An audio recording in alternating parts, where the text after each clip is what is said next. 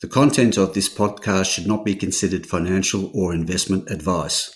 All interviews and discussions are opinions only, and the podcast has been created without taking into consideration the listener's financial objectives, financial situation, or needs.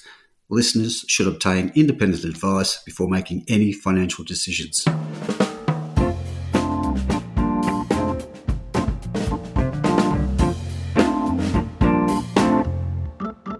G'day, this is Barry Fitzgerald, Garimpeiro columnist for Stockhead. Welcome to another edition of the Explorers podcast. Today we're catching up with Pacific Nickel Mines. The code is PNM, and we have the Executive Director and CEO, Geoff Hiller, with us today. Now, the stock is trading at 9.5 cents for a market cap of $26 million, which is all very interesting given the company is uh, fast tracking its way into nickel production from an uncomplicated laterite nickel direct shipping ore project in the Solomons. So it'll be interesting uh, chat today, I think. So, Geoff, welcome to the podcast. Thank you, Barry. Uh, Geoff, I mentioned there that uh, things are moving along at a cracking pace. Uh, there's been a, a debt facility, uh, offtake agreements, mining licenses issued. So um, it's production is around the corner, is it? Look, you know, we uh, we were hoping to get the mining license a bit earlier than expected. Um, it took a bit of a took a bit of time to work through the Solomon Islands government, but the, the, good news about that was that alongside the mining lease that we got, we actually got what they call a mining agreement, which is a document that spells out you know how to proceed under the mining lease, and that involved uh, a number of departments in the Solomons. So I think you know fiscal terms, how to mine, environmental, all the rest of it. So we're quite confident now that we can proceed. Um, um, on our timeline. And so, you know, we're going to get cracking straight into you know developing the project this year. The, the, two key elements: building the wharf and getting the haul road up to the the ore body, which is only a k away from the coast. So you know that's the main thrust, and then looking to get into production uh, next year once the, the wet season's over. So, what uh, sort of uh, annual production are we looking at? Uh, annual production is, is 1.3 million tonnes um, of wet direct ship ore. The average grade of the, the operation is about 1.5% nickel.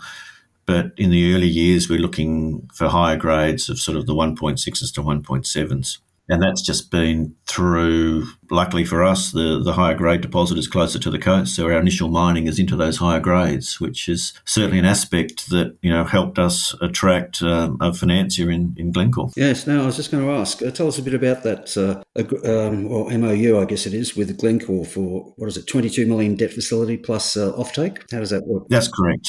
Yeah, look, we went through, we started that process last year and, you know, we talked to a number of off-taker traders, global traders, you know, logical partner for this part of the world. And, you know, there's a great demand for them to, to trade the nickel.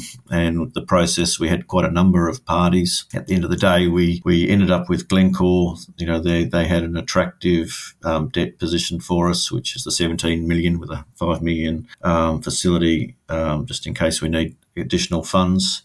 Um, and also, you know, they seem to be, you know, quite um, happy to to to um, you know get involved in the Solomon Islands. So I think you know from that, and it was just a relationship that we're looking forward to to finalising in, in the near future. I can understand Glencore's interest because uh, your your DSO is uh, well particularly high grade compared to I think most of the uh, material uh, export or you know seaborne market uh, from the Philippines, which I think they're down around 1.3. So you're talking what 1.5, 1.6 percent, are you? Yeah, that's exactly right. So I think the the grades in the Philippines is you know a lot lower at the 1.3. Um, and the demand's still there. And but for us, you know, if we can deliver a product 1.6, it's very attractive. You know, over the first couple of years, which you know repays their debt facility, but also you know gives them a, a, very marketable product. And our nickel is very you know is a good product in that respect. So I think that's where we got the attraction from a number of trading groups. Uh, I think it might be a good stage just to give uh, investors a refresher on. Um, where this DSO laterite material goes to, it goes into nickel pig iron, uh, which is controlled by uh, the Chinese uh, through uh, their own production facilities in uh, Indonesia and uh, material they import from well the Philippines and uh, next cab off the rank the Solomons. Just give people a, a, feel for how your material gets priced in that nickel pig iron system. Well, I think you know we always refer to there's a there's a pricing that's based out of the Philippines. So there's benchmark prices for the Philippines, and the only you know for the different categories. So we get paid per nickel content, but there's bands, you know, 1.3, 1.5s, 1.8s, but you know we get you actually get paid for nickel in between those bands. So it's whatever nickel you you ship, you get paid for, and and so it's worked off that. And the arrangement we've got with Glencore is that you know we're getting a, a, a price that's a, a, combination of a number of benchmark prices, and they take you know we get a discount to that for them to to take the, the material from us. So if you were shipping this week, what would the 1.5 or 1.6 material be fetching? Per ton? Yeah, I think it's in the you know the sixty US dollars a, a ton sort of mark. You know, the higher grades are worth more than that at the moment. But I think the important thing is that the you know the shipping rates have come down. You know, they change from where we were before. But I think, end of the day, we're still always looking, and I think we talked about this last time in our scoping study that we did um, end of last year you know the values haven't changed, and so we're always you know thinking that this project is a is around the twenty US dollars a ton sort of margin, whichever way you look at it. You know, to be honest, because I think the what you find is the pricing and the you know the the end users look at the pricing and the shipping costs, and you know they obviously have a, a margin they'd like to achieve, and so that's where it always ends up at this sort of average margin for, for the producers. Absolutely. So, roughly, then you'd be in the middle of the second cost quartile. Um, yes, yeah. that's right, and the reason is just because of our our grade. You know, when we've got the the one point average of one point five, a lot of the material. You know, is the 1.3, so we're fairly confident that you know our our product is saleable, and obviously Glencore and the other traders who looked at it thought that as well. You know, we had from the attractiveness of the stuff. Well, I mentioned earlier it was an uncomplicated project, but I'm sure you guys are working flat chat getting it up. But mm. um, that goes to the uh, uh, capex. What's the the current capex estimate for the project? The capex we reported as from our scoping study was around the US twenty million dollar mark, mm-hmm. and you know the work we've done, you know, still says we're still in that sort of in that sort of ballpark. So you know, Glencore are obviously comfortable to provide us with a, the seventeen US million dollar facility plus the the five million, mm. you know, which covers a lot of the the project or most of the project debt. You know. Yeah, so 17 is for construction and 5 million sort of in reserve. It's, basically a overrun, cost overrun, yeah. just in case there is something. So, you know, in terms of that was one of the attractiveness. You know, we've we've got most of the development costs being being um, paid for by Glencore. Mm. But there's still, I mean, obviously that was a, uh, you know, it was a non-binding agreement, but we went through a fairly detailed process. So, you know, the Glencore really just required some further due diligence now, which is basically doing a site visit and, and us delivering the, the DFS. Mm. Now, the Solomons were um, very careful during COVID. That uh, Solomons has uh, opened up for business again, has it? Yeah, that's one of the reasons, you know, that we can now really get started on the DFS the, or the definitive feasibility study, you know, which is what Glencore will want to see before they finalise, we finalise with them the the main concern was, you know, we haven't been able to get consultants in to, to, to finish that DFS, and you need to get your mining engineers and your geologists who are working on these on the DFS to actually visit the country and, mm. and have a, a, site visit. So mm. that's one of the key things. And there was a couple of other elements like we needed a, a lidar survey done, which is a griff. You know, we need there was none of that in country, and that lidar survey gives you a, a good topographical map of the whole area, which the mining engineer needs to to finalise a reserve. So all these elements we've been now, you know, been able to do now that the borders opened in July. So mm-hmm. I think that's sort of allowed us to really fit, finalise the, the DFS. Right. Uh, now, given that margin we were talking about earlier, I, I imagine your uh, capex payback period is going to be very short. Yeah, well, that's one of the things that was attractive also for the, the funding groups was that, you know, if you're looking at, you know, the margins, we're looking at the paybacks around, you know, a year mm. especially at the higher grades as well. So I think that's fairly attractive, you know, for people to come in and obviously the traders, you know, got well, Glencore's got a, you know, basically the first, you know, four years plus two, you know, for for being able to trade our products. So it's mm. certainly, you know, attractive for them if they can get paid back within a year and then they've got the trading rights for a longer period. Yep. So I'm luring you into the next question, which is why is the market cap 26? It's obviously not reflecting the um, the value of this project at, currently? Uh, oh, look, I think we've still got a hang up from the Solomon Islands, and there's been a lot of discussions, you know, over the year politically mm-hmm. that we've had to deal with. You know, we've been front and centre, or not us, but the Solomons has been front and centre on a number of key issues, you know, recently. Mm-hmm. It hasn't helped our cause. Um, and I think, you know, once we, but I think anything like in a new jurisdiction like the Solomons, you know, the proof is in the pudding. So I think, you know, once we can demonstrate the DFS, once we can show we've got, in particular, like a mining contractor, you know, sorted out, once we've finalised the, the Glencore deal, and we put all those elements together and actually show, you know, we will be in production next year, now I think you'll see, you know, hopefully a, a bit of a, a, rise in our in our market cap relative to you know the mm. value of the project. Yeah, yeah. The um, just on the political situation, the uh, the interaction of the Solomons with Chinese, and I was just wondering, um, what have you had any interactions with Canberra on your no, project? Or? Well, the, the, approach we've always taken is we work with the Solomon Islands government. Mm. You know, I mean, there's political things, and we we try to avoid it. Obviously, we have to understand it, but the big tick for us is we actually got the mining lease, you know, for mm. the project. So mm. whatever the noise is in the background, we've been steadily doing our thing, our thing, and not and you know the Solomon Islands government wanted us to to develop the project. Mm. So I think that's the key message. You know, for everyone that you know we can operate in this country and they're prepared to and they want us to do it because they see us as a, yeah. a company that can develop this kind of operation successfully. Mm. Just on that score, you've uh, de- you developed a similar sort of project, albeit in copper, over in Indonesia a, f- a mm. few years ago. So similar uh, challenges. Yeah, similar project. It's all about logistics, you know, and I think the more we've got into it, we're sort of overcoming those logistics. The more we've been there, so you know, we've we've got a local contractor that we used to do a, a test pit area earlier this year, and they've just completed a, a trial stockpile that we needed to do as part of an input for the the DFS. Um, because this material, you know, is um, quite wet, and we need to dry it out before it goes through to a ship and it's an important part of the process. So we've you know we've built that. So I think the key message is that we've got the guys in country who can you know who can do this, and I think that's one of the, the keys. Mm. They have a, a, wet season there, uh, roughly December to March. Um, I assume that's all factored into your development planning and uh, contingency uh, planning.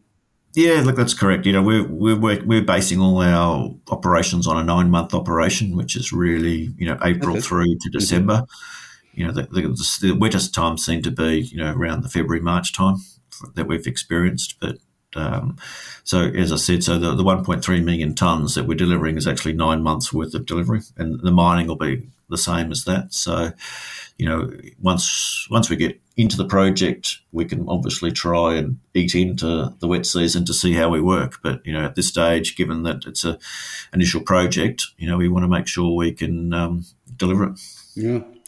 Now, one of the unique things, uh, things about the project is uh, landowners own 20%. I don't think, uh, I can't think of another ASX company where there is a, a, a joint venture, as it were, with local landowners. So, um, is that was that a requirement, or was that something the company pursued? Or no, it wasn't a requirement, but I think it was just a reflection that some of the problems in, in the Solomon Islands is all about land ownership and having the landowners agreeing because you've got three levels. You've got the landowners, then you've got the provincial government, and then you've got the national government in terms of, you know, being able to mine. And I think that the most important is the landowners. You know, they're the ones who have the rights to land and control, you know, your operation. So the best thing for us was to to give them a piece of the pie, so to speak, and they've been very good at ensuring that you know um, that we can go forward and dealing with things. So the main thing for us was to make sure we've got all three levels um, covered and everyone understands what's going on in terms of the project. So we've got the support from all three, which is the main thing, and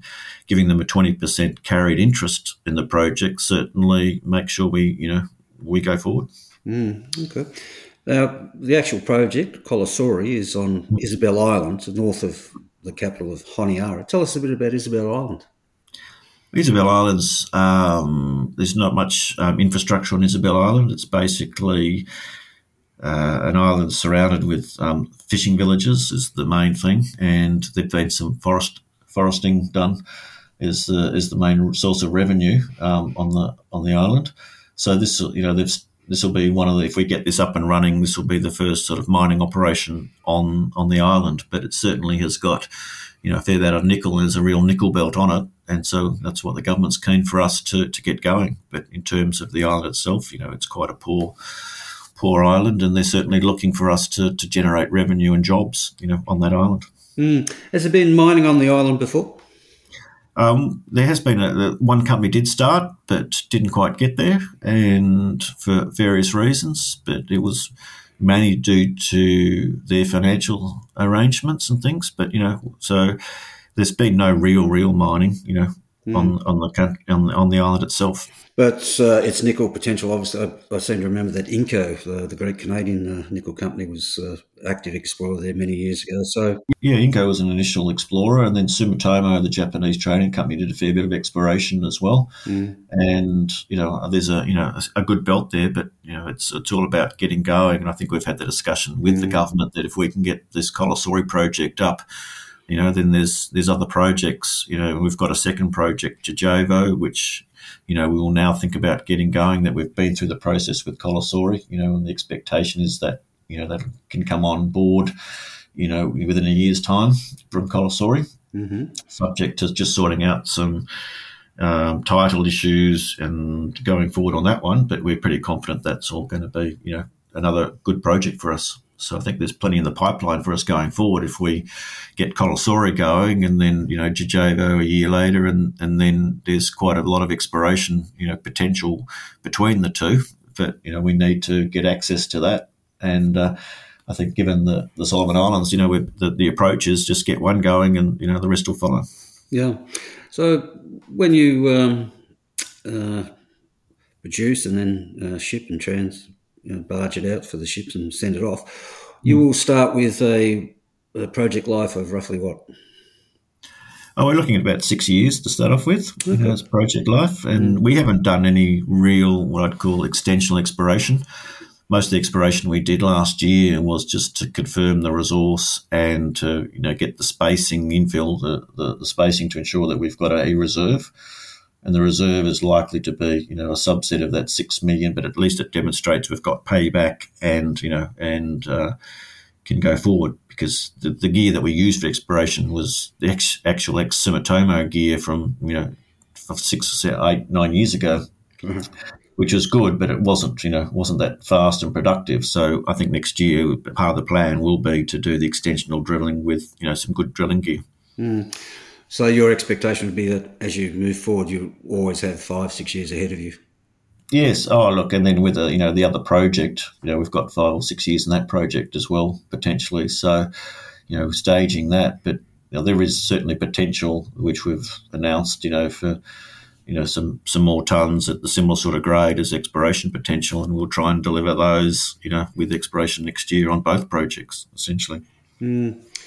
Again, just going back to the project being uncomplicated. Um, so, in terms of the inflationary impacts we're seeing in Australia on uh, you know equipment and supplies, mm. um, there'll be a touch of that with you guys, but uh, fairly limited given what you need some dozers and some yeah, road yeah, machines. It, yeah. Yeah, look, you know, we've been in discussions with an, a number of mining contractors recently to to get in there to start next year.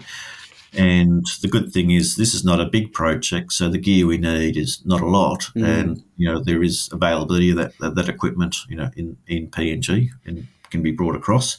So we're quite comfortable that we can achieve that, and and you know if we're using the gear, you know, I think the approach we're going to take is let's get going on some decent um, gear that they've got available now, and then ultimately, you know, bring in newer gear, you know, when the when it becomes a lot sort of better, I think, in the in the future in terms of things. Because mm. I think you know at the moment there is a there's a shortage of some of the gear that we need, or the, the, there is quite a, a long lag to, a lead time to get some of this equipment too. Mm. Uh, well, on other islands, there is a, a bit of a, a, particularly a gold mining history in the Solomons. So, just wondering what the labour pool is like there, and what sort of targets have you got for uh, employment of uh, locals? Yeah, look, the, the targets are uh, the one good thing about you know if we go step back, you know, using a PNG contractor, they're used to that culture as well. Mm. So, the, the the aim is to bring some of their more experienced sort of managers across as part of that team, but the the actual you know workforce will be mainly the Solomon Islanders because they do you know they do sort of civil works, and we've already seen that, you know, through our test pit and stockpiling work that we've done this year, that you know the the guys are quite capable of operating machines. Yeah, so I don't think we'll have a problem with with labour and using a local contract to source that labour and get the right guys to, to operate should be fine. So I don't think we see that as a, a major problem, but it's also you know an important consideration. The government obviously wants us to employ as many of the locals as we can, both on the island and you know within the Solomon Islands. Yeah, absolutely. Okay then. All right, and finally, I guess uh, a lot of discussion recently about lithium and uh, copper, and nickel's obviously plugged into the electric vehicle revolution as much as the other metals. Um, and nickel P, uh, MP, uh, NPI um, is being converted now in Indonesia into uh, battery material. So I was just wondering what your overview of where the nickel market is at the moment. Well, look, I think we still, you know, believe, and I think you know our offtake partner still believes the long-term, you know, value for nickels in the battery space. Mm and I think the, one of the major things is that you know the laterites go basically they're called to sort of go into a class two nickel, which is predominantly used for stainless steel. Mm. But you know what we've learned and gathered, and what I think you know Glencore believe is that a lot of that class two is now going to be turned into class one for batteries in China. So you know I think that's where they need the product and and also you know and that most of that class one came from the sulfides, not the laterites, and you know the market needs more nickel, and so the laterites are becoming more important. And we're starting to see that in Indonesia as well, in terms of you know using converting class two nickel into class one. So I think there's that market, you know, was, was certainly going to be you know a strong market going forward. Yeah, absolutely. Okay. All right, Geoff, let's just give investors a feel then for what uh, milestones they should look out for uh, in the next six months or so. Yeah, I think the main thing is, you know, we've got to complete this DFS or definitive feasibility study, and that sort of gives it a, that sort of puts the whole implementation plan and, and the costing around what we've done.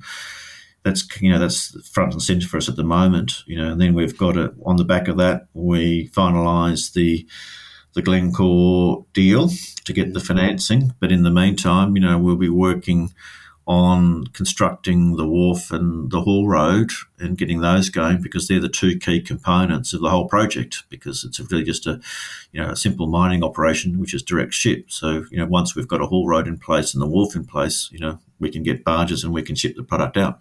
Yeah.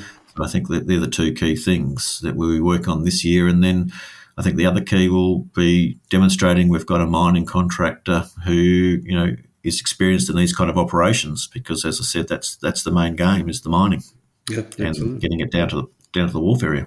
Mm, okay. Well, there we go, folks. Very interesting story. I'll just make the point that if you look at some WA nickel explorers who don't have anything and yet have market caps of 50 mil, here we've got a company yeah. with a market cap of 26 mil and will be a producer before we know it. So good luck with it all, Geoff. We'll be watching with interest. Okay. Thanks, Barry. Cheers.